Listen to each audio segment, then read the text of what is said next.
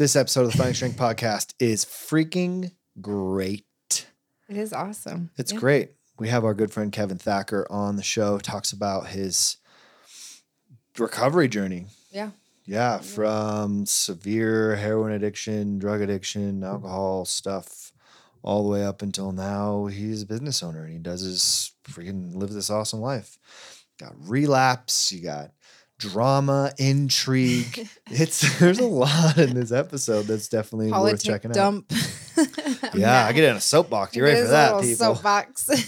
Uh, surprise, though. Matt gets passionate. Yeah, Weird. I know. No, it was good. It was good. You know? Good. Yeah. Well, we hope you guys enjoy it. And um, while we're here, don't forget to leave us a five star review on Spotify, Apple, wherever you get your podcast stuff. Follow us on Facebook, Instagram, TikTok, Don't forget about YouTube. YouTube, uh, email, website. I'm just kidding. We're not giving all that out. Uh, just kidding. You can Uh, find us though. Yeah. Yep. Thanks for listening, watching. Enjoy.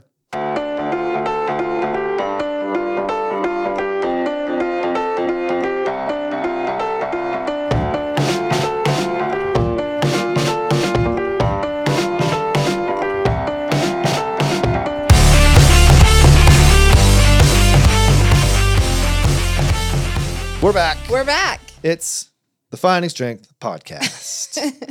Here we are with our freaking homie, Kevin, the man Thacker. Yeah. I'm Thanks for coming on, dude. Yeah, thanks for having me, guys. So, true story years ago when we first started the podcast, and it was me and Bethany, Mhm. Brittany and I were sitting down, and I was like, I wonder who we could get as a guest. And she's like, Oh, I have this friend from friggin' junior, Junior high, high. that would be a great story. He's like in recovery and all this stuff.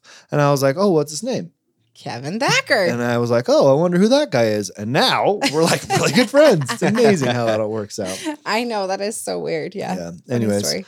really cool. So before we get into this episode, let's let's recap the last one super briefly Yeah. so that people can go and check it out. We did our two part series with Maui. Maui. Yeah. Yes. We had Maui come on and um, just share a little bit more into depth about his healing process. And we talked about plant medicine. We talked about meditation. We talked about, um, you know, just his overall recovering from the trauma that he went through with his son being murdered.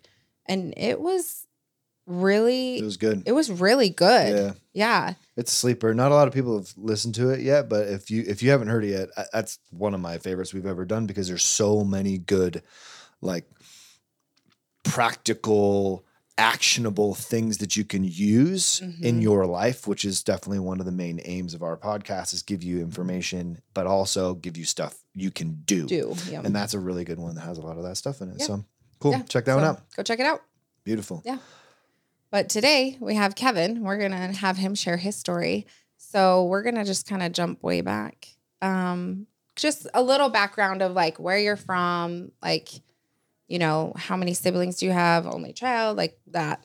Yeah, absolutely. So I am from Utah, um, born and raised for the most part, have lived here my whole life.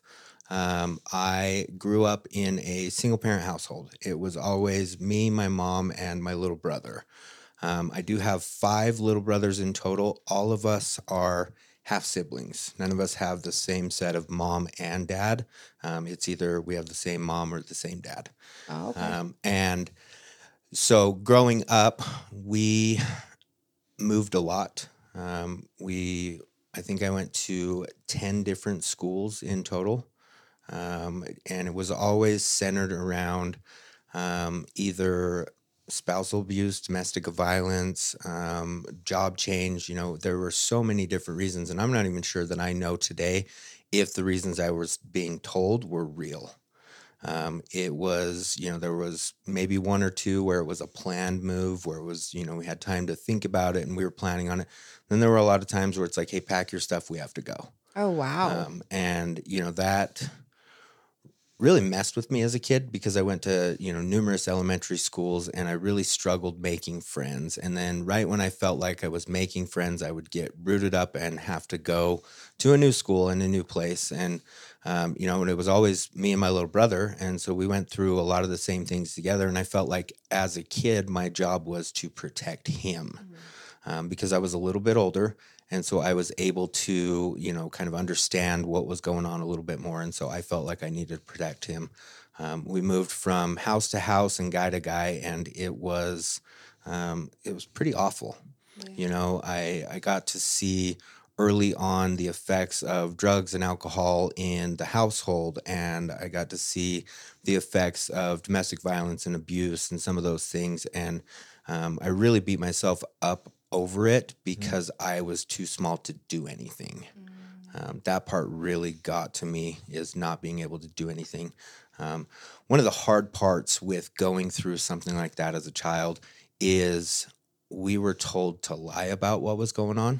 We were told to hide it. I was, you know, I wasn't allowed to talk to my grandparents or talk to my dad and tell them, you know, the truth of what was going on, you know, the truth of hearing my mom in the other room getting beat um, you know, the truth of um, not having money for school clothes and things like that. It was always, you know, anytime we would get together with family, how are things going? Oh, they're going great. They're going fine. We're in a new school because I got this new opportunity. But really, it, it was a facade. Yeah. Um, and it was really uncomfortable. You know, it, it was really kind of um, scary at the same time. Very um, unpredictable, um, like day by day. Absolutely. You just didn't know what you were getting. Absolutely. And and you know, got to a point where making friends was not only hard, but it was scary because I didn't know if I was going to be able to stay friends with them. Um, you know, and so we we bounced around a lot in Salt Lake, and then we finally moved down to, um, you know, where you and I met in American mm-hmm. Fork, and that was kind of uh, a more permanent place. It was the one time where we moved a few times, but we stayed in the same in school. school, okay. And so that was a little bit different. Um, but that's where I kind of felt like I was able to um, find a group of long, uh, more long term permanent friends. And unfortunately, um, some of those friends um, we we didn't make some of the best choices together and so that's also uh, when i started experimenting with you know drugs and alcohol myself and it was um, you know seventh grade eighth grade um, i started you know using and, and doing things and and it wasn't just drugs and alcohol it was a lot of the behaviors. Um, i started skipping school i started stealing from stores uh, we you know we would go out at night and vandalize and you know do anything we could to just live a little bit reckless and and I look back now and I'm like man what was I thinking? Um, and and if I try to remember what I was thinking I was just trying to fit in. Mm. Um, there was a huge part of me that was just trying to fit in um, when I was uh, about 15 my little brother was 13 my mom went to jail the first time um, she went to jail for uh, I think she got her her original sentence was for a year, um, but she was there for less time than that. But that's when me and my little brother got split up. Oh, um, oh man! So he went to live with his dad out of state, and I stayed here and went to live with my dad and grandparents, and I kind of bounced back and forth. Um, it was a little hard for me to to find somewhere stable because I wasn't stable. Yeah. Um, you know, I was getting into trouble. Um, I was kind of a tough kid at that point. How was your experience when you would go with your dad? What was that like? My dad struggled with his own stuff at the time. Um, he had just gone through. He was he lived in California for most of my childhood life, and he remarried out there and had another son. And his wife out there went to prison a couple of times. Uh, she went to prison, got deported, came back over went back to prison and my one of my little brothers was actually born in a California prison and he he was born and handed to my dad. Wow. And so my dad was tasked with raising this baby from birth almost by himself, very little support out there. And so when he finally did move back to Utah, you know, he had this very young child who he was trying to raise. Um, he was also, you know, a, a, a, construction laborer, a drywall guy. And so, you know, financially, he struggled a little bit. And his story is actually one that I draw a lot of inspiration from because, you know, he he struggled for a number of years and then there was a point where he kind of said enough's enough and he went back to school he got a degree he reenlisted in the army and you know he's pretty successful now he does pretty well and he's a great guy That's cool. you know he he he did the best he could. I think i mean eh, not to to bash on my mom because i do believe my mom also did the best she could with what she had and what she was taught and what she knew. Um, but my dad really just chose to buckle down and uh, make something for himself and in in turn kind of helped establish a foundation for my younger brother. Have you always felt that way about your mom? um, no, that that goes back and forth. Um, I think early on, I really blamed my mom, my mom for a lot of stuff. Naturally, right? going yeah, going through school, I blamed her. Um, you know, when I would go over to friends' house and they, you know, lived in what I would consider a little bit more of a normal um, world, um, I would blame my mom, and I was very angry at my mom.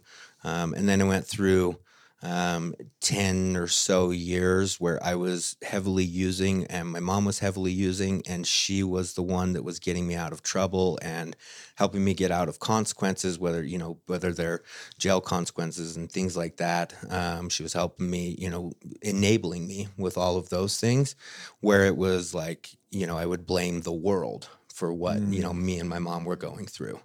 Um, and then, you know, at the age of, of 28, and I'm 38 now, um, but at the age of 28, when I first got clean and, and got into recovery, um, one of the hardest things that I had to do was put space between my mom and myself. And it was because, uh, you know, I was trying to live a different way, and she was still very much in that world. You brought up a really interesting um, kind of concept. There's this idea of what's called a locus. It sounds like locust, but it's locus of control.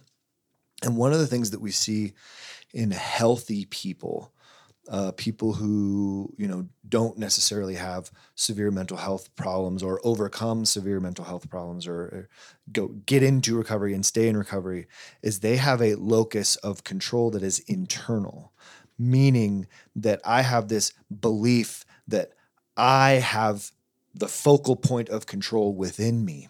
And so I am responsible for my life. What many, many people end up doing is they have this external locus of control where they put the onus, the responsibility for their life situation on external factors moms, dads, poverty, uh, whatever, you know, and, and, and through no fault of anybody's own, right? Like that's that's a natural thing to do is to look outside of me and go like, well, I'm in this situation because of them, because of this, because of that. However, that mentality is almost like this this choice thing that we have. And one of the things that I love about you, man, is is your internal locus of control is something that you have developed over time. That's not something that was taught to you or that you learned as a young child. It's something that you were able to develop and begin to understand and apply to your own life. So I'm curious like what was it that you did or what are things that have helped you to realize that your locus of control is internal? I think that was a really slow process for me. I, it was very gradual. It wasn't, uh, you know, a flashy, eye-opening experience or anything like that. Um, I moved into a house with eight other guys who were all in recovery, and that was the first time that I was surrounded by accountable people.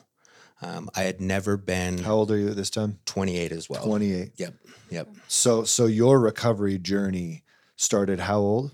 When I was 28.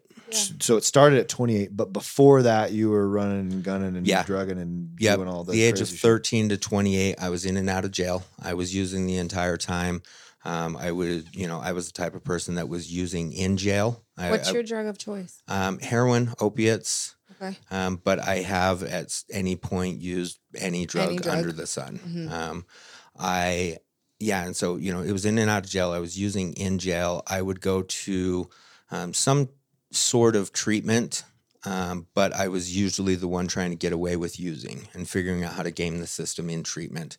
And so when I moved in with this house full of guys, I don't know that I was fully committed to be in recovery. I was just trying to see what else was was out there and what else was was available and being surrounded by personal accountability had the biggest impact Huge. on me um, because I was so used to figuring out how to blame my mom. I was so used to figuring out how to blame, you know, other friends, how to blame the system, blame my probation officer, um, you know, blame anybody that I could. And and once I got to a, a, a place in my life where I saw other people taking accountability for their own actions, I was willing to try it. Um, it, it wasn't that I saw it and I was like, oh, yeah, that's the way I'm going to live, but I was willing to try it.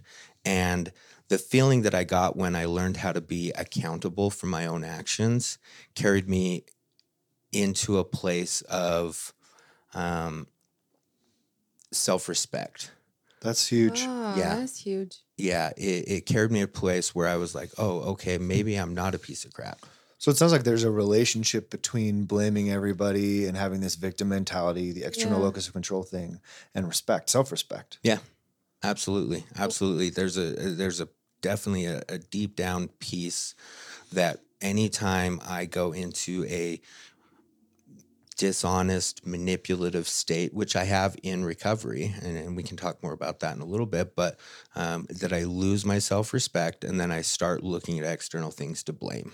Yeah. And- and That's I- such a common habit for people. Well, right? like playing that victim mentality, right? We love to do that. We love to because we don't want to take the blame for what is happening to us in our lives. but we're so like obsessed with our responsibility right like I, i'm i want to focus so much on what i am and am not responsible for and i get lost in this like battle of like well that's them and this is me and whatever and i can't do anything or i can't do something like it's How much of that is the ego? Huh? how much of that is Does the ego play into that? ego's huge in that role the the ego's primary job is is to preserve a sense of identity right Okay. So my my brain, there's actually a part of your brain that is responsible for ego identity stuff, Yeah. right? and what your ego's trying to do. Basically, when you when you look at your brain, your brain has crafted what's called a mental model for the world.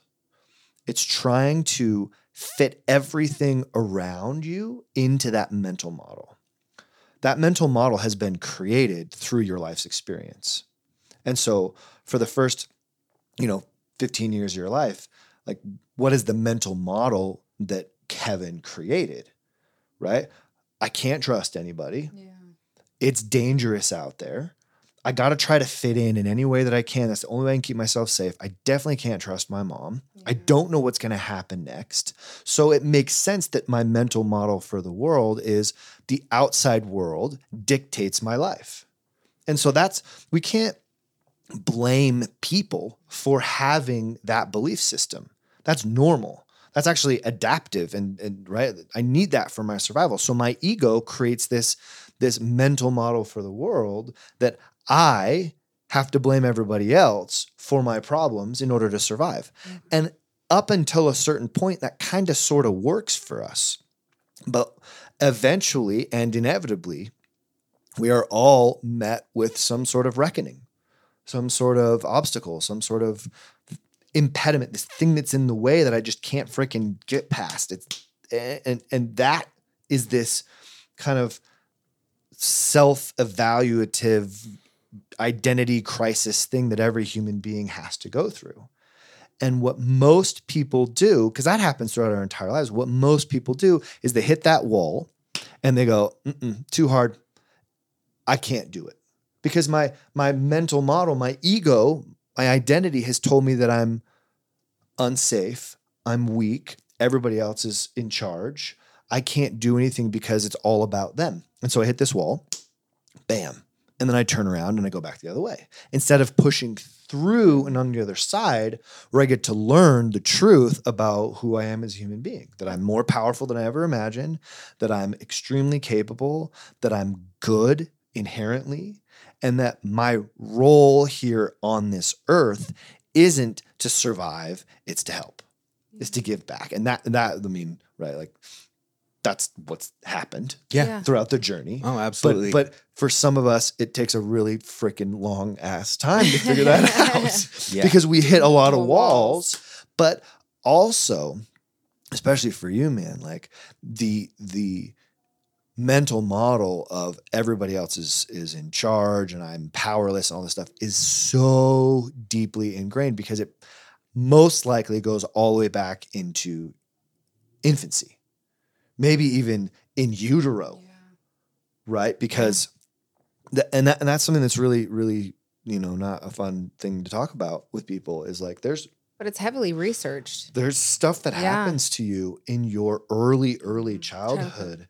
That is still affecting you to this day that's unanimously true for every human being in fact your brain as a young young child for the first 2 to 3 years of your life every single hour your brain grows about 20,000 neurons that's a lot because today your brain will grow somewhere in the neighborhood of 600 to 1000 neurons a day rather than 20,000 neurons an hour. a day, So your yeah. brain is literally the mass of the brain is growing and the mental models of the world that you've created, your idea of how the world is, your perception of the world is the scaffolding for your brain's physical growth. And so your brain develops, physically develops around these ideas that I'm unsafe or that the world is responsible for me or that I can't ever be safe.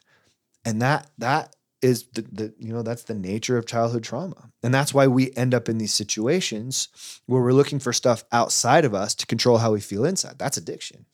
Yeah, absolutely. And to touch on a little bit what you said, um, talking about you know survival, that's exactly where I was geared. Everything Yeah. in me was geared to survive.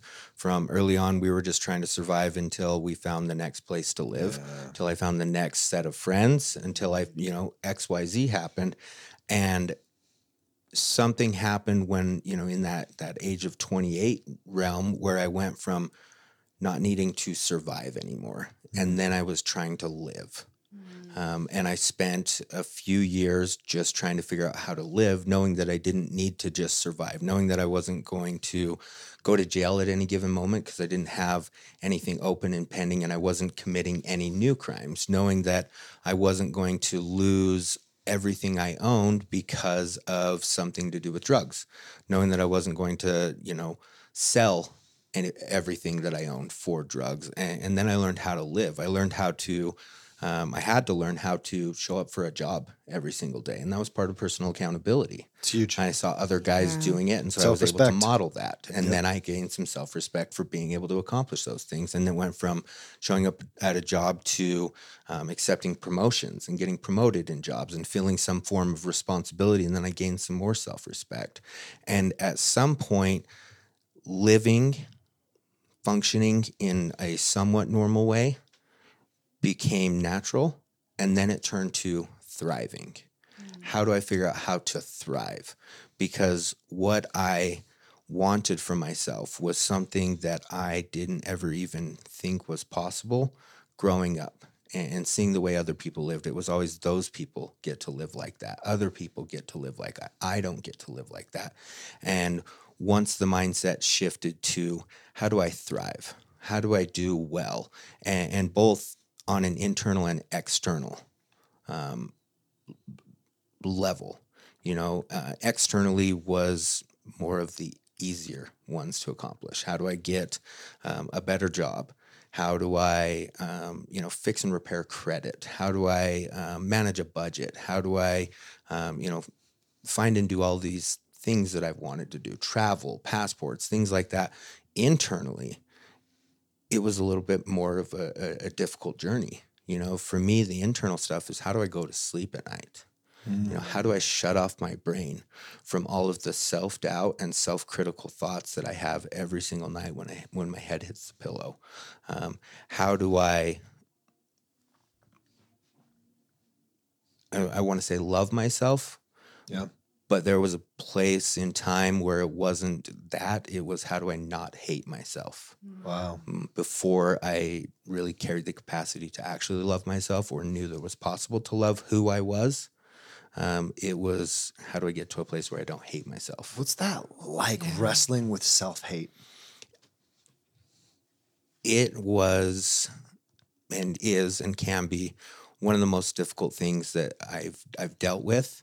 Um, you know, and really it started young. it started when I would see other kids live normally. I would go to their house and their parents loved each other and they, you know, had dinner at night and stuff like that. They went on trips and all of those things. And I, I hated myself because I wasn't them. Um, I hated myself because I didn't feel normal. I didn't fit in.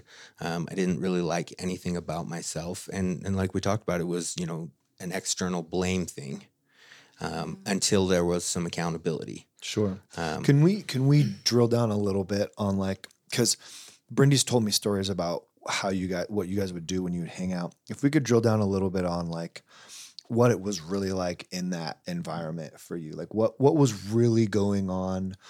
I mean, we've kind of hit on you know, mom went to jail, all this stuff, so we can kind of guess, but if we could get a little bit more detailed and, and raw and real about like what what was that what was really going on for you during that time Yeah. So, like I said, I started making friends with kids who were not making the best choices. Um, and that attracted other kids who, you know, kind of um, glamorized that lifestyle a little bit. And so, my house was the place that we could all go for that. And so, we would go to a pharmacy, we would steal a bunch of over the counter medications. We would go back to my house and we would all do them together.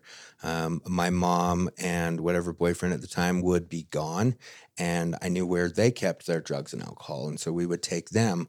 Um, we would steal my mom's car at night, and I remember one time I um, took her car, got pulled over, the cops called, and they took you know they my mom and her boyfriend at the time said oh well he was just going to the gas station. They came and picked me up got me out of trouble. Covered for you. um, covered for me. Yeah. exactly. Um, you know and so i saw you know my mom threw a party one time and told me that i needed to sleep at a friend's house.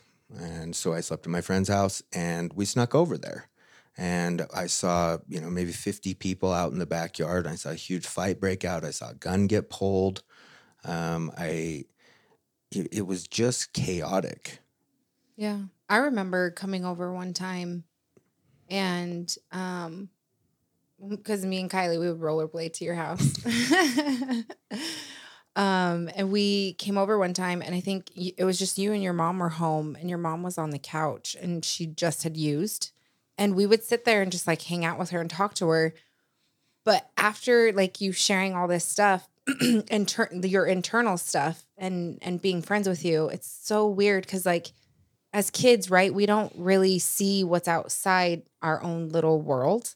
And so I never saw you that way. I never saw you as this poor kid who's, you know, growing up in this household and stuff like that. And and um until I remember we came over and your mo- mom just got done using and she was like slouching and like, you know, all this stuff and and she was nodding out she was what? Yeah, like nodding nodding. Yeah, nodding out and stuff like that. And but it never even changed my perspective of you either though. Like I always remember you being so funny and so kind. You were like the nicest kid.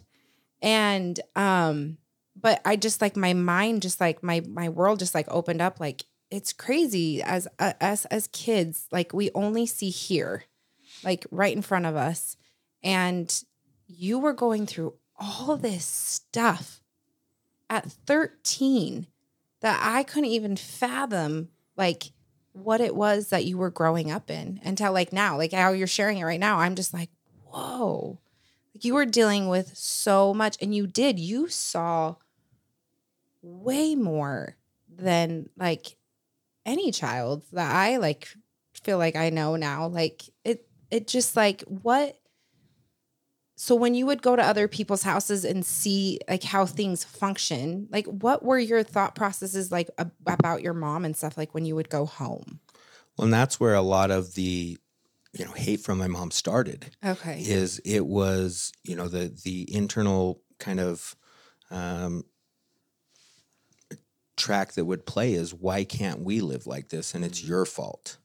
Okay. Um, yeah. Why can't you know we have a, a normal life, go on vacations?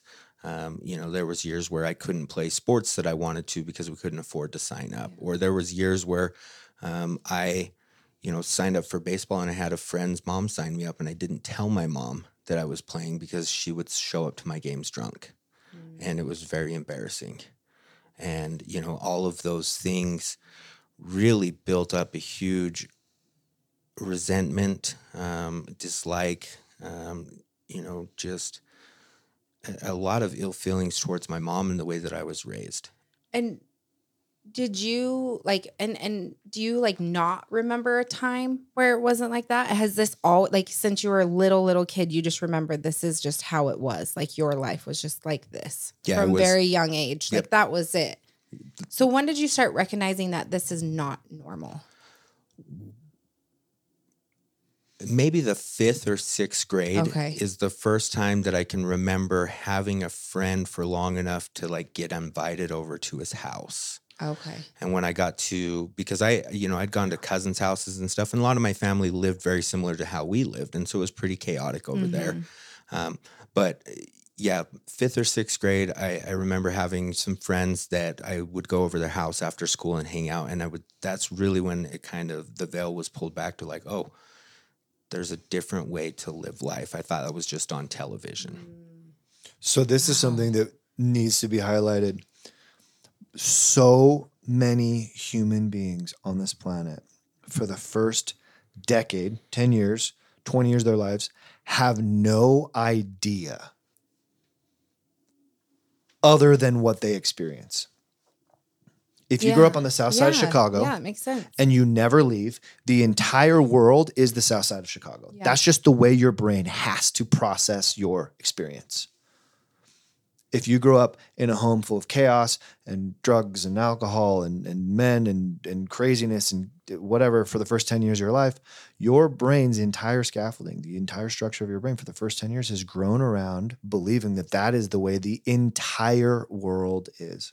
Think about the cascade of behavioral, emotional, relational, social structuring in the brain that lives today in the brains of all of these people. Well, yeah, because that's such a crucial part of your brain developing.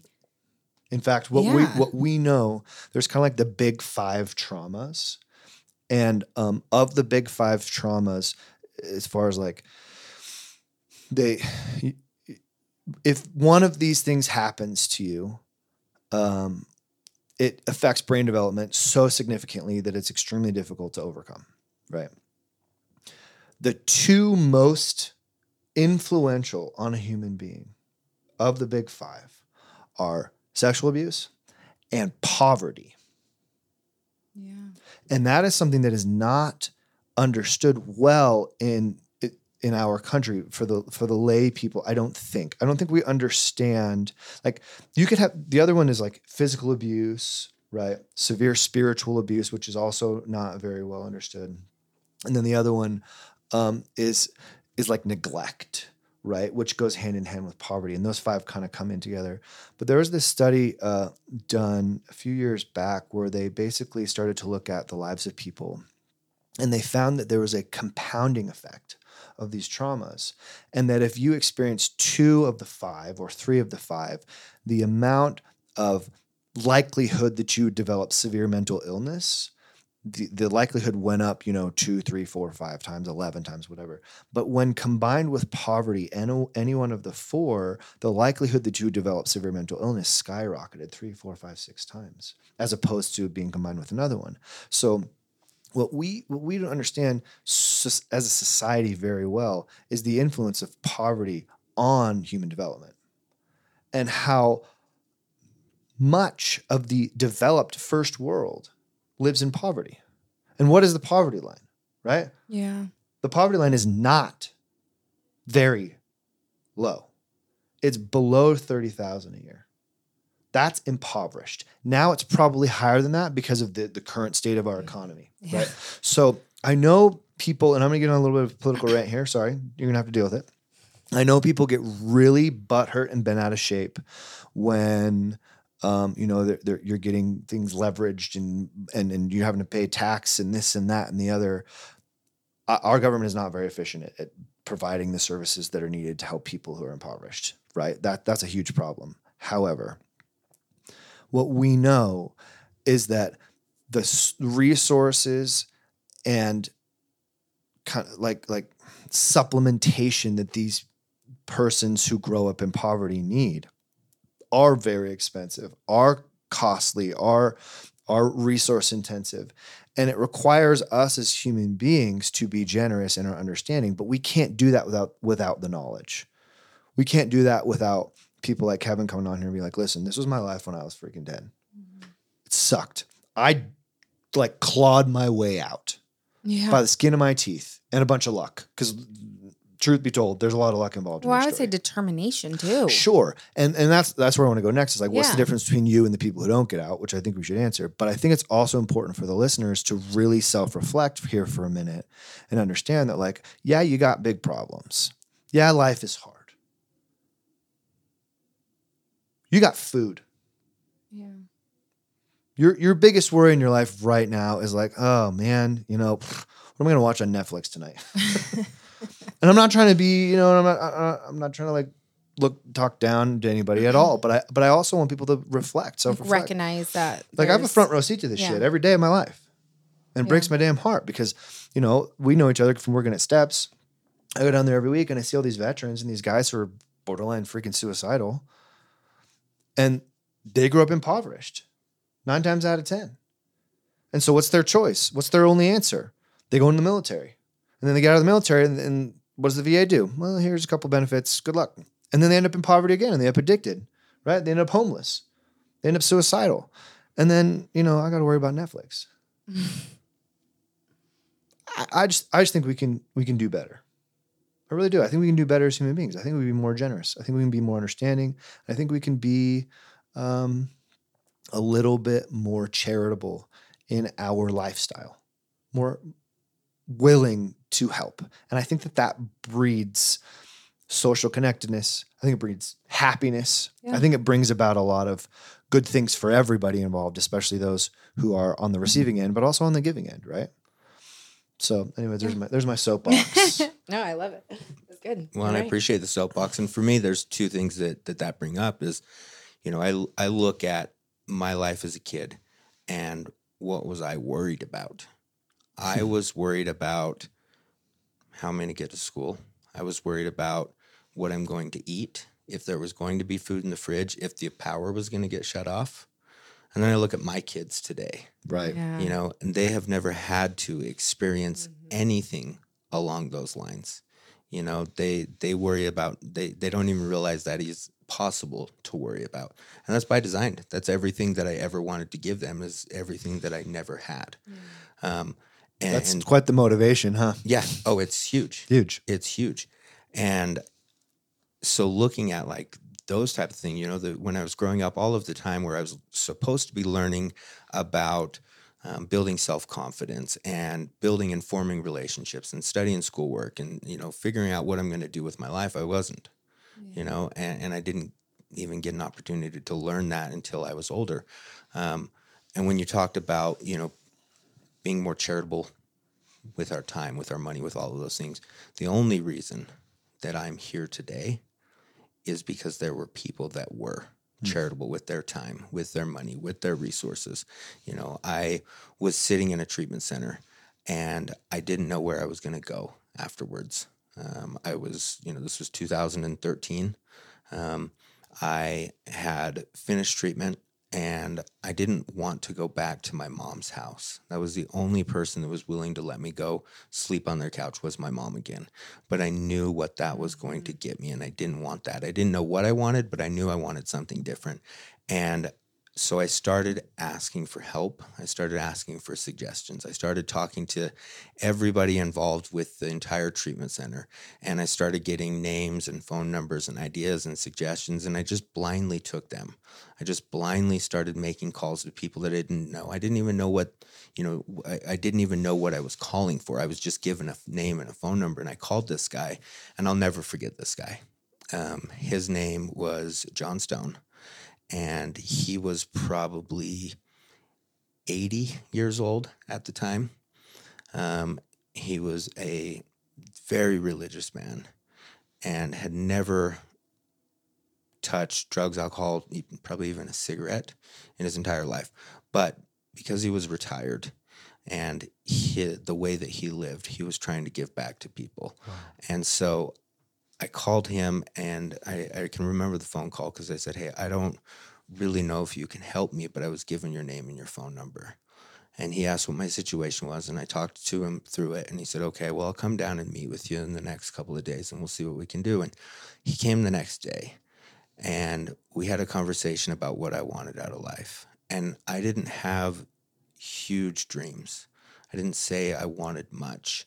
Um, the the extent of what I wanted out of life was just to be okay, was just to not have to go back to the hell that I was living in, that I'd created, um, that I had you know organized and and facilitated and um, you know really brought on myself through a lot of my choices through my adult years, and I remember just telling him that I just wanted something different, that I just wanted to be okay, that I just wanted to figure out how to live life without drugs. And he said, I appreciate your honesty. I have three guys that are in front of you for a spot in our house, but because of the conversation that we just had, I'm going to take you. And then I told him I didn't have any money. and he said, I don't care. No. He says, I don't care. I believe in you. And I believe that if I give you a chance, you'll figure it out. And he gave me that chance. And it, and it wasn't even like, okay, here's the plan. He said, Are you ready to go today?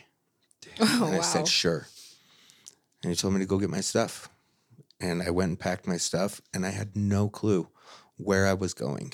I had no clue what I was doing. I all I knew is that he had um, he he organized and ran a, a sober living home and I didn't know what sober living was. This was ten years ago. Um, I did I hadn't you know done a lot in treatment, so I hadn't really heard about this. And I packed my stuff, and he walked me into this house, introduced me to a guy, and said, "Hey, this is your house manager. He's going to tell you what to do." Wow. What courage, Kevin. Kevin's a badass, man. It's weird because it didn't feel like courage at the time.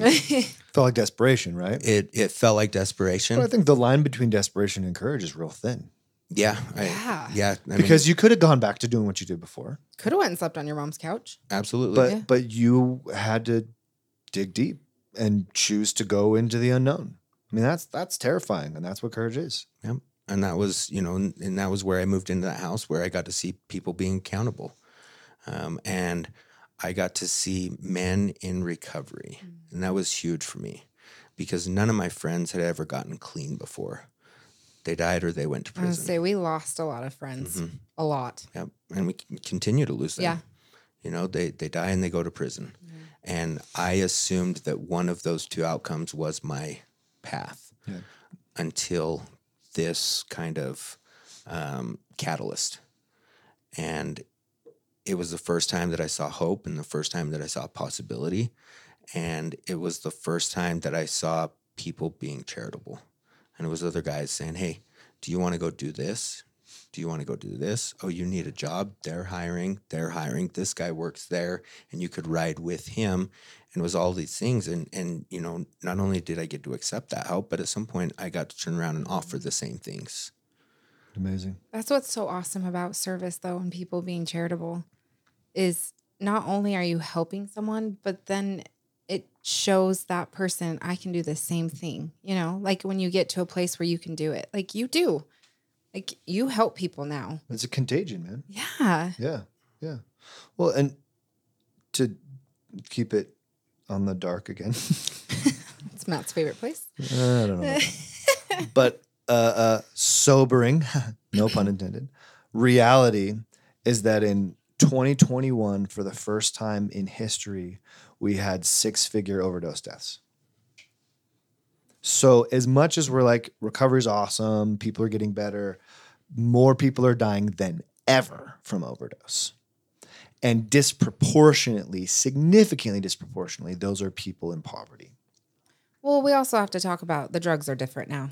They are Fentanyl's a big deal. Yeah, Fentanyl's big fentanyl's deal. changed the the Yeah. community of doing drugs and overdoses for sure. That's that's a big part of it. Yeah. Access is is has increased. It's not as well. clean as it used to be, people.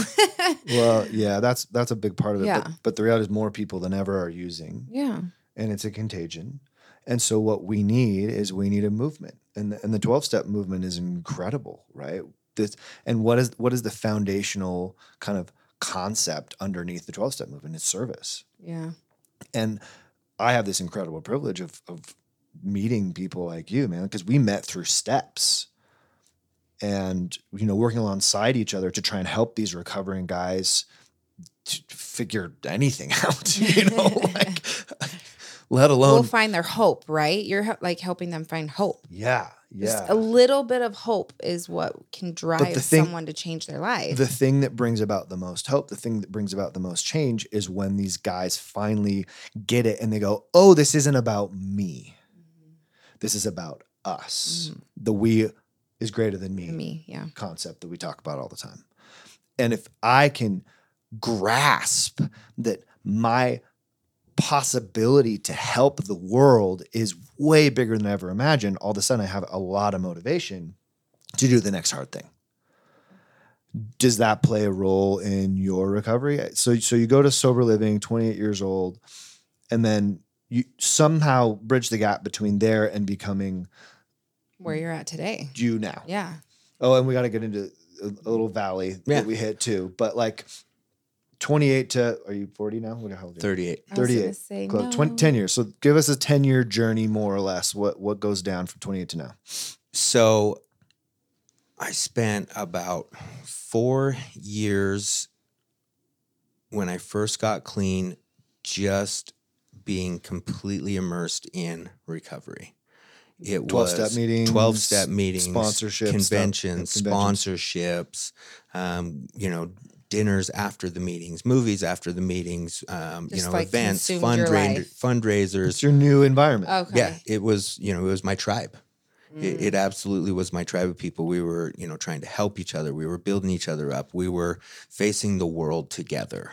Um, and, you know, it, it felt like probably closer to the teenage years that I missed because it was, you know, we would we would have jobs and and you know pay bills and stuff like that, a little bit different.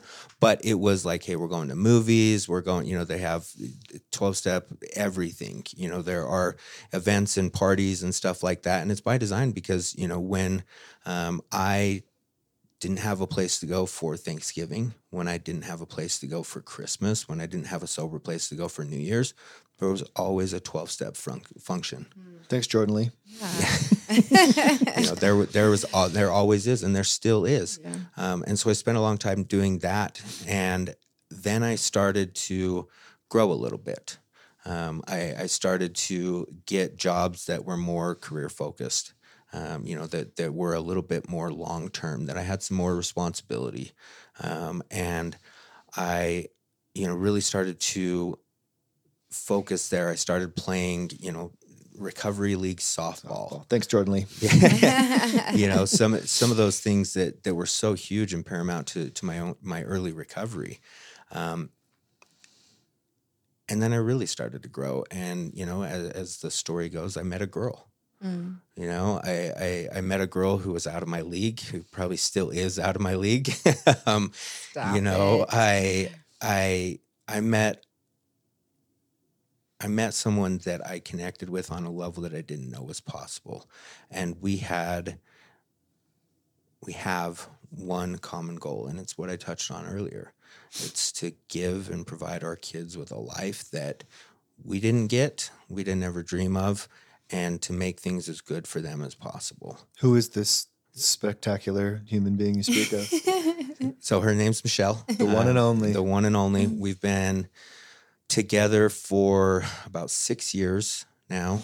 Um, we got engaged a few years ago, and we are probably going to get married at some point this year. We're still figuring out details. It's not going to be like some big, extravagant, like even normal wedding. So no open bar. No, it will it will be on a beach in some other country with just our kids. Good That's for you. rad. Yep. Yeah. I love And- that. and it will you know it, it's just going to be it's not you know we're not shooting for a traditional wedding we just want to have a ceremony that shows our kids that hey we are committed to each other forever That's beautiful. Um, so, real quick, I'm interjecting because Yep. a lot of people listening to this podcast are Deer Hollow alumni. okay This is the one and only Michelle. that one That one. That so one. Michelle, I know Michelle through Deer Hollow, and Michelle is like admissions guru extraordinaire person. Like if I am in a pinch and I'm like, what do I do with this person? I call Michelle. and her her and Lisa and and Ricky and Bloomer, who's now your freaking business partner, right? Like it's cool how we have all these awesome Connections, connections yeah. within the recovery world. Um, that they they help me out all the time, and that's you guys are like this power couple. It's freaking sweet, man. I love it.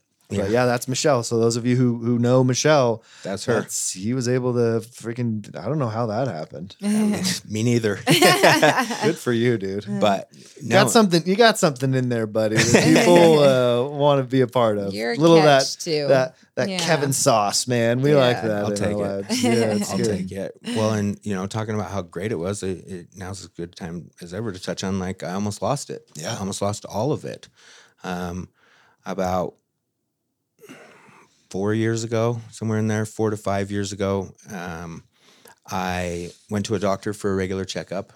He ran my blood work, and one of the things that he told me is your testosterone's a little bit low, and he recommended, you know, prescribing getting on testosterone TRT, and I went and talked to her about it, and she was a little hesitant um, about Why would she be hesitant for you to get on test? um, one because it involves a needle, and I Okay. have a long history with, With needles. needles. Okay. Okay. Um, Okay. Two, it's a medication that changes your hormones, Okay. hormones, and it can, you know, play havoc. Um, and so we talked through it, and she wasn't super comfortable with it, but her, um, she told me you should talk to your sponsor about it and, and see what he says. And I said, okay. And so I talked to my sponsor about it, and his answer was, yeah, I have other guys who are on it, and it's done great things for them. The one recommendation I would tell you is to get it prescribed in a form that's not a needle.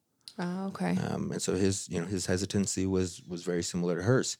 Um, and so I lied to both of them and told them I wasn't going to get on it. I Now, did asked- that scare you when you did that lie? Did you did you like stop and think about it, or was it just something you just like did it and didn't even go back and think about it? I did it and then went back and thought about it afterwards and had already committed to it. So it was too late. It was like, okay, I already committed. It committed. Definitely like, wasn't too late. Okay. Um, I think I had too much fear. Okay. And, I mean, this was Fear Yeah. Of like losing everything. fear of losing everything, Fear of getting caught. fear of being honest. Okay. Mm. And it was also, there was something inside of me when that first big lie happened that really kind of um, triggered a state of, you know, back to when I was in full addiction. You know, Oh, there was the lying and the manipulating, like that feeling. Part woke up. Yeah, absolutely.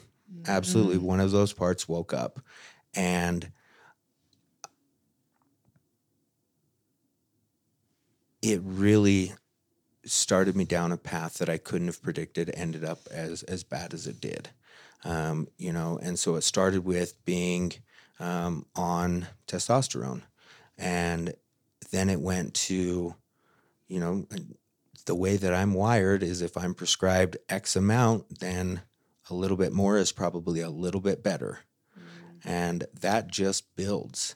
And it got to a point where the doctor was prescribing me more and more because I know um, what to say to a doctor when my goal is to get more. It isn't to be honest and take a, a, a good evaluation and see what's best. It's that the only goal was to get part more. coming up again, right? Yeah. That part's goal is to get more. Yes. Yes. Yes. Yeah. that right and that's an important distinction Yeah. that i want to make too because there's this idea and you even kind of said it that like that's just the way i am I, i'm just i disagree with that i don't think that that's the way you or anybody just inherently is i think that's a survival mechanism that developed in you and in many of us as children that we needed to have in order to survive the environment they grew up in. That's that mental model Yeah. thing, that's that ego thing.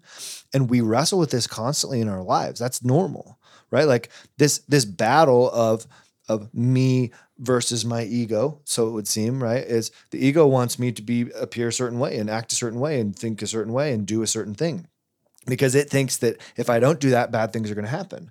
So part of that can be, well, according to me, ego, uh, we have one little taste. We have to go off to the races. Our job is to question that and say, "Mm, maybe not. Maybe that's not true. Maybe one lie doesn't need to lead to a thousand. Mm-hmm. Maybe it's just normal to lie sometimes. And actually, I can tell people and trust people that love me to accept me even though I lie. But because of that deeply ingrained mental model from childhood, that is very difficult for a lot of us, myself included. Right? I want to hide. I don't want people to know the truth. I want to keep the facade up. Because if I'm exposed, external world, right? If I'm exposed, the external world is going to reject me. So I have to make sure that I hold it in tight. Sound does that sound familiar at all? Yeah, that's exactly it. Absolutely. And so, you know, a little turned into more. Yep. And that turned into um, experimenting with other, um, you know, steroids Okay. and things that I was ordering off the internet and hiding them and doing them, you know, completely alone, completely isolated. Which is just like same habit process as the old using stuff. Exactly. Different Exactly. format, but similar behaviors. Yep. So did people start seeing a behavior change in you or was it more so you coming and being like, okay, I need some help? Oh, it's definitely behavior change. Okay. um, it, it got to a point where uh, using you know steroids and other things that i was doing to mess with my hormones was giving me horrible side effects and the inability to kind of function and so i went to um, back to drug use So what are some of those Mm. side effects that led you to using? um, the inability to sleep through the night, the you know sweating through my sheets, Mhm. um, angry, ornery, um, and just all around emotionally unstable. Um, you know, I got to a point where I felt you know semi-suicidal. Um, I got to a point where I you know I couldn't stand to look at myself in the mirror. Um, I couldn't stand who I was, um, and, and so you know Michelle had asked me numerous times for you know this went on for a while you know it was probably a year year and a half of using you know testosterone steroids and then five to six months of using you know drugs from the gas station ultimately is what it was that was the the the thing that i could justify in my mind is they sell them at a, At a gas, gas station, station, they're yeah. legal um, it's not as bad whatever it was um, it Well, was like justification What, are you, what drugs are you getting from a gas station? so they have it's basically THC, but it's changed somehow to make it legal in Utah and kratom. Kratom. Oh. Yep, and Yeah, kratom's a kratom. big one. Yep, and those were the two things. constantly. Dude, that's Yeah. crazy. And they sell it at a gas station? Dude, kratom's gnarly, man. People and there's like all sorts of push for people to legalize it in, in across the nation, but it's only in some states or whatever. But that stuff, Yeah, it's rough. it's a powerful, It's powerful, powerful. Equally as strong as almost any drug I've ever tried. yeah. It's My it's opiotic. It hits that opioid system pretty good. Yep. Come on, America. And so Take I, this stuff off your shelf. Yeah. And so Michelle had asked me a few times, like, what's going on with you? You, you know, you don't seem okay. And I would lie and tell her it's, you know, my mental health suffering, my mental health struggling. And so I would go to doctor and get put on, um, you know, antidepressants and things like that, trying to fix something that wasn't broken. It was, you know, something else was completely going on. Mhm. And then one day after one of those conversations of her asking me like, "Hey, what's going on? You know, you're you, you don't seem okay. You're not okay." And and I'm sure there were, you know, just alarm bells going off everywhere because I wasn't okay. You know, I, I was using, I was living a lie, I was doing everything that I didn't ever want to do in a life that I always dreamed I, I wanted. And so I just told her finally, like, yes, I'm using I'm using and I, and I and that's it like that's about all I could get out was I'm using Mm. and that was probably the single hardest conversation I've ever had in I my can life Only imagine because you've got it all, Mhm. seemingly, right? I, I mean, almost poetic the way you put that, right? I have the life I've always wanted while I'm doing the stuff that I don't want to do.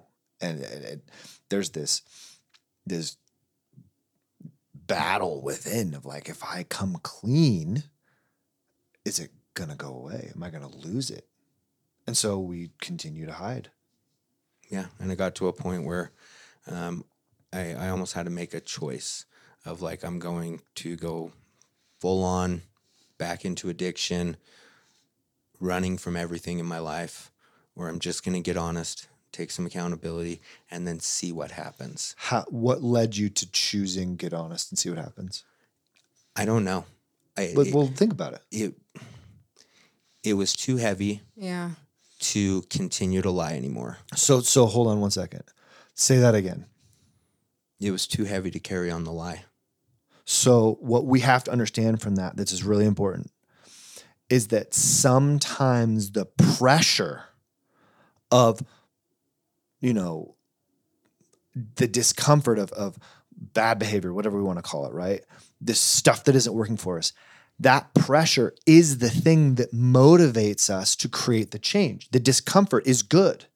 This is a natural thing within the world within nature, right? Mother Nature has created these patterns, this structure, these rules to life. And one of the rules to life is that I'm going to create pressure in your life.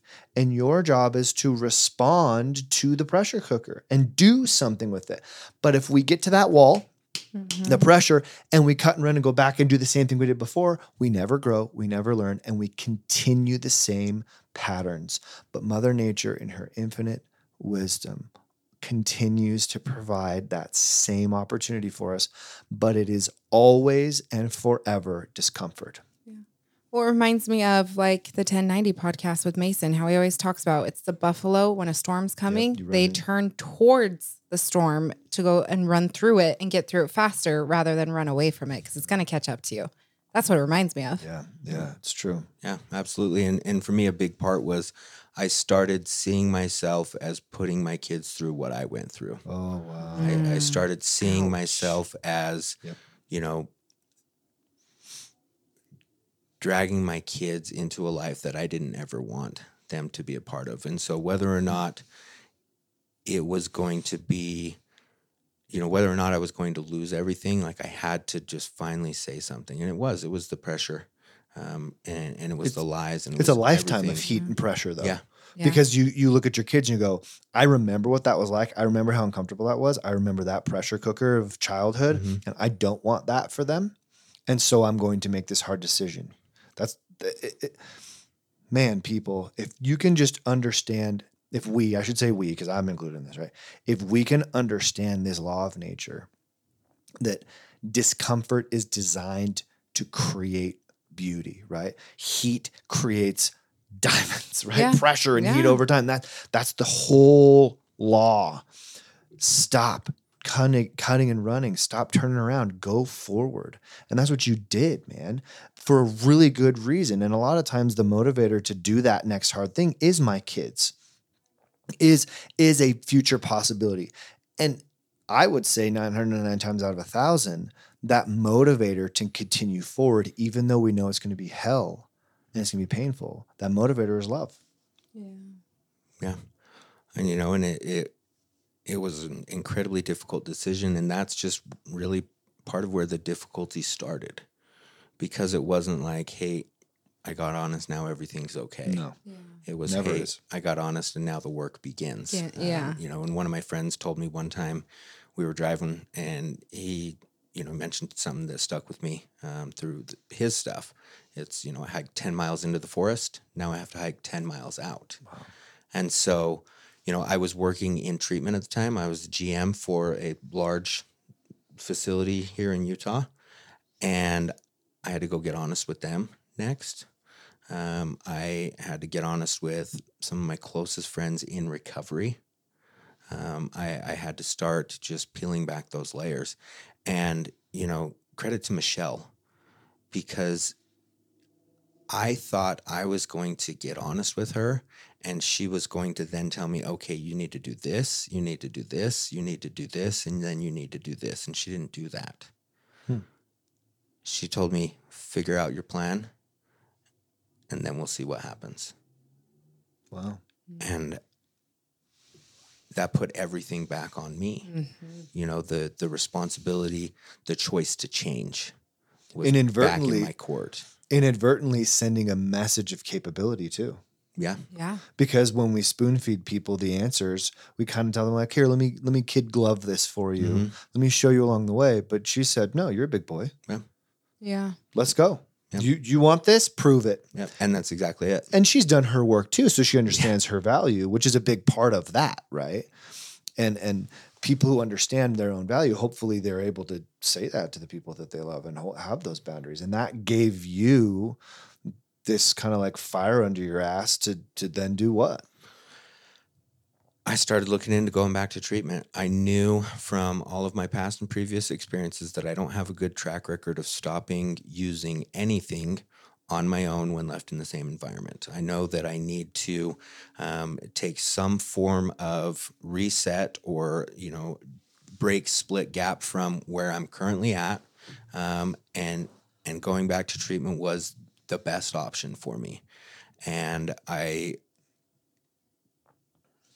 I had to swallow some pride because like I said I was I was working in treatment and so I knew every employee of every treatment center or at least a few employees at every treatment center in Utah and to start looking into where I'm going to go I had to you know swallow some pride and and you know I talked to Michelle about some of my ideas and she threw out a, an idea of her own of a place that we thought would be good and I reached out to their admissions director um, I had a lot of shame. He didn't know I was using.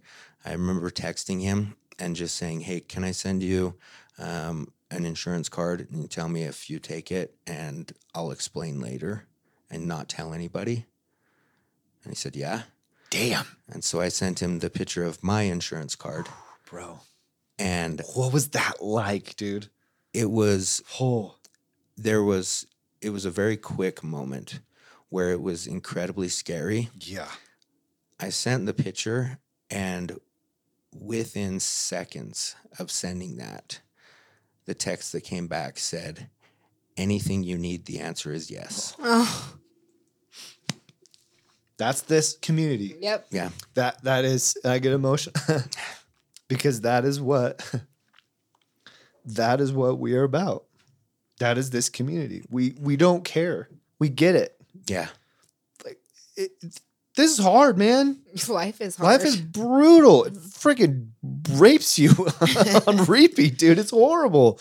And and and sometimes we're the ones doing the bad stuff to ourselves right? Like but in, in your case man like I can only imagine that moment because I put myself in your shoes very easily because I can imagine myself in this situation and reaching out to a friend like this guy who I know because I know Mhm. everybody in the community too Yeah. and being like, hey, will you read this insurance card? Like thinking like, okay, as long as I don't say it, and then immediately Yep. just Wow. love, just support and love. And and here we are. And, you know, my, my next step was um, I went and talked to my boss and I pulled him aside and I said, Hey, I need to talk to you. And we went and sat in his car. And I said, I've been lying. I've been using. This is what I've been doing. And he said, and I was so worried about my job. And he said, None of this matters. You matter. You do whatever you need to do to get right, and we'll support it. And it was another thing where, you know, I had this whole story in my head like they're going to hate me, they're going to fire me on the spot, they're going to, you know, trash me in the community and do all these things. And and the the answer that I got was the opposite of that. You know, and, and so I took a I took a leap and I went to treatment.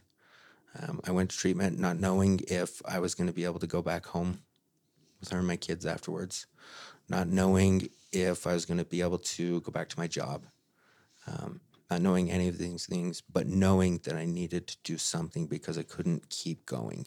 Mm. I couldn't keep doing what I had been doing. And so none of it mattered because I had to make some change. And it was an incredibly difficult, but incredibly rewarding experience. And I got to do so many, so many amazing things that were so far out of my comfort level. And I got to learn so much because when I went to treatment the first time at the age of 28, I went to treatment homeless with a backpack full of clothes. um, maybe two or three books, and an iPod. And that was all I owned. And I went there, you know, fresh off of shooting heroin. I went there, you know, after burning bridge and being involved in so much like crime and all of that stuff. And so I went there just trying to figure out how to not use this last time I went to treatment, I, I went with the mindset of I'm going to figure out how I can be the best version of myself. And I dug in. I did everything that I could. Um, I took advantage of every opportunity that I could. And then I, I, I was able to go home to Michelle and the kids and that first six months out of treatment was rough. We didn't know if we were going to make it. We didn't know what this new version of me looked like, what this new version of us looked like. Um, I left the job that I was at because I wanted to try to figure out something else to do with my life that wasn't treatment related. Um, and I I did everything that I could to make it right. I could did everything I could to be accountable and open and honest. And there was a point at, you know, between 6 and 9 months after treatment where things started to click again. You know, I started to feel like a better version of my old self where Michelle and I's relationship, we started to connect again. And as rough as it was going through all of that stuff, the man I am today is better than the guy I was before I started testosterone and steroids and using. And so you know, whatever the case, I can't go back and fix it or change it, but I can take it as, yeah, that was a rough period of my life, but it has catapulted me into a huge, huge difference of a man, a father, a business owner, you know, all of these things that I didn't know were possible growing up. And, and I've got a life today where my stresses are still there, but I get to stress about different things I don't stress because I'm carrying lies and secrets. I don't stress because I'm worried about, you know, any of the things that I ever had to worry about as a kid.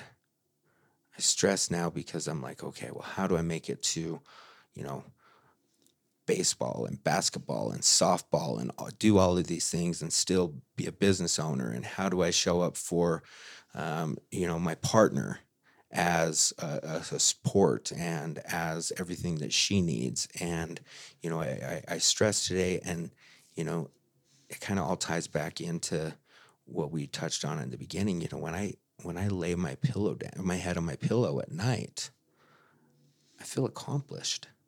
I feel like a good guy. I feel like I'm being the kind the type of guy that I wish I had in my life you know, and I, I've got mm. these three kids who looked up to me, and I still have no idea what I'm doing as a parent. Never you do. Know, it's crazy. I wish it came with a manual. Shoot from the hip. oh my! Firing so at will at all times. Dude, They're our biggest teachers, aren't they? Oh, oh my Woo. gosh, so beautiful and scary and and and well, and it's yeah, and it's so cool. And my my kids are they're so different, and then they're so similar. You know, yeah. and and they're going through different things at different times, and you know, trying to figure out how to, you know, help and encourage and love and, you know, discipline and, you know, all of the things that come with it. Like that's a cool challenge. Yeah, it is. Mm-hmm. You know, because we look at, you know, what what's the outcome? I have no clue what the outcome is going to be. But I'm going to look back and think, man, did I show up? Yeah. Damn, brother. Yeah. Well, for what's worth, man, I'm proud of you, bro. Thank you. Yeah. Because it's it's been a rough journey, dude and on the sidelines over here watching cheering you on has been right. Like, yeah. how much do we love this dude? I know. I'm just such like, a good dude. You are. You look great. Like you can see it on you physically. Like you're shining. That's sweat. Your energy. No, no, I'm serious. Your energy, like your no. frequencies, they are high and they like it, it feels good being in a room with you. Like it's amazing. Like contributing to the world really does something for us as human beings. And that energy feeds off and you can feel it and you contribute to this world. And I mean, you're amazing, Kevin. So Come a what are long you what are you doing these days to contribute to the world? What's your uh, latest endeavor professionally? So Plug it away, buddy. Yeah. Yeah. Uh, a friend and I, who I had worked with in treatment years ago, he left treatment after I did. Um, he went to, uh, he got his real estate license and he's a licensed real estate agent. And I remember having a conversation with Michelle not too long ago and kind of talking to her about wanting to do more. And she said, You should. You know, it was all support and encouragement. And I was like, okay, you know, and that that little thought turned into a big thought. And I text one of my friends and said, Do you want to start a restoration company with me? And very quickly he's just responded with yes. and we had that conversation and we started the ball rolling on it. And then we we have another friend who expressed some interest in it as well. And so we brought him in, and it was just one of those things that started with an idea. We put a little bit of energy and a little bit of effort into it, and it started snowballing and um, gaining momentum on its own. And it's probably been four months now, four months, five months. We've had an open and operational restoration company, and we are learning and we are growing and we are figuring things out as we go. And I have so many great people in my life that support it. My old boss, who was my boss at a restoration company. He was one that you know when I when I got clean again this time, I reached out to him as a friend and I said, "Hey, I th- I'm going to switch careers." And he said, "Well, we're not looking for somebody, but if you're looking, we would have a conversation." They gave me an opportunity, and I remember reaching out to him and I said, "Hey," and I was nervous, and I said, "I, I think I want to start a restoration company." And his response was, "You should. Boom. You absolutely People are so should." and whatever help you need, I'm here. That's awesome. And it was it wasn't a surface answer because he's been huge. You know, he's been incredibly helpful. You didn't have to do that. No, That that's the thing we are talking about before, right? Mm-hmm. Handout. Yeah. Give don't give a handout. Put your hand out. Yep. Yeah. yeah. Absolutely. Right? Offer it. And and that's how we work together cohesively, collaboratively, right? He could have been like, "No, man, you're going to be my competition. Like I'm going to ice you out," but he didn't. Yeah. and it probably has helped him too, and on his side of things. yeah. Well, and I mean, if we want to focus on pro- the the probables of why, he's also in recovery, There you go. and that's the mindset. How can I help? That's Who can I help? Love that. Love that.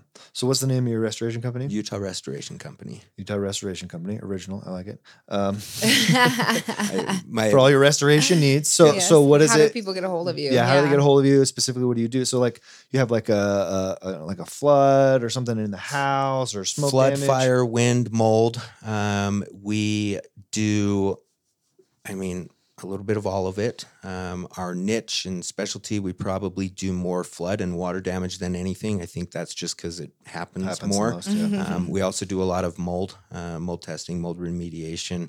Um, there's a lot of times where I just walk people through how to do it on their own. Where I don't want to take them for you know any amount of money because it's a small project and they seem semi handy and it's something they can tackle. Um, so we've got a website. It's restoringutah.com. I like it. Yeah, anywhere on the website, there's contact forms, there's phone numbers, there's any way you want to get a hold of us. Cool, man. We'll put a link to that in the show notes. Sweet. It's awesome. Yeah. Thanks for coming on, Kevin. Yeah. You're a stud, man. Thank you so much. No, thank you guys for having me. I, you know, I, I can't tell you how much I appreciate the help that you've been in my life. You know, the first time that I saw Brindy again was at your Deer Hollow Christmas party when Michelle was working there. I didn't really know you. Yeah.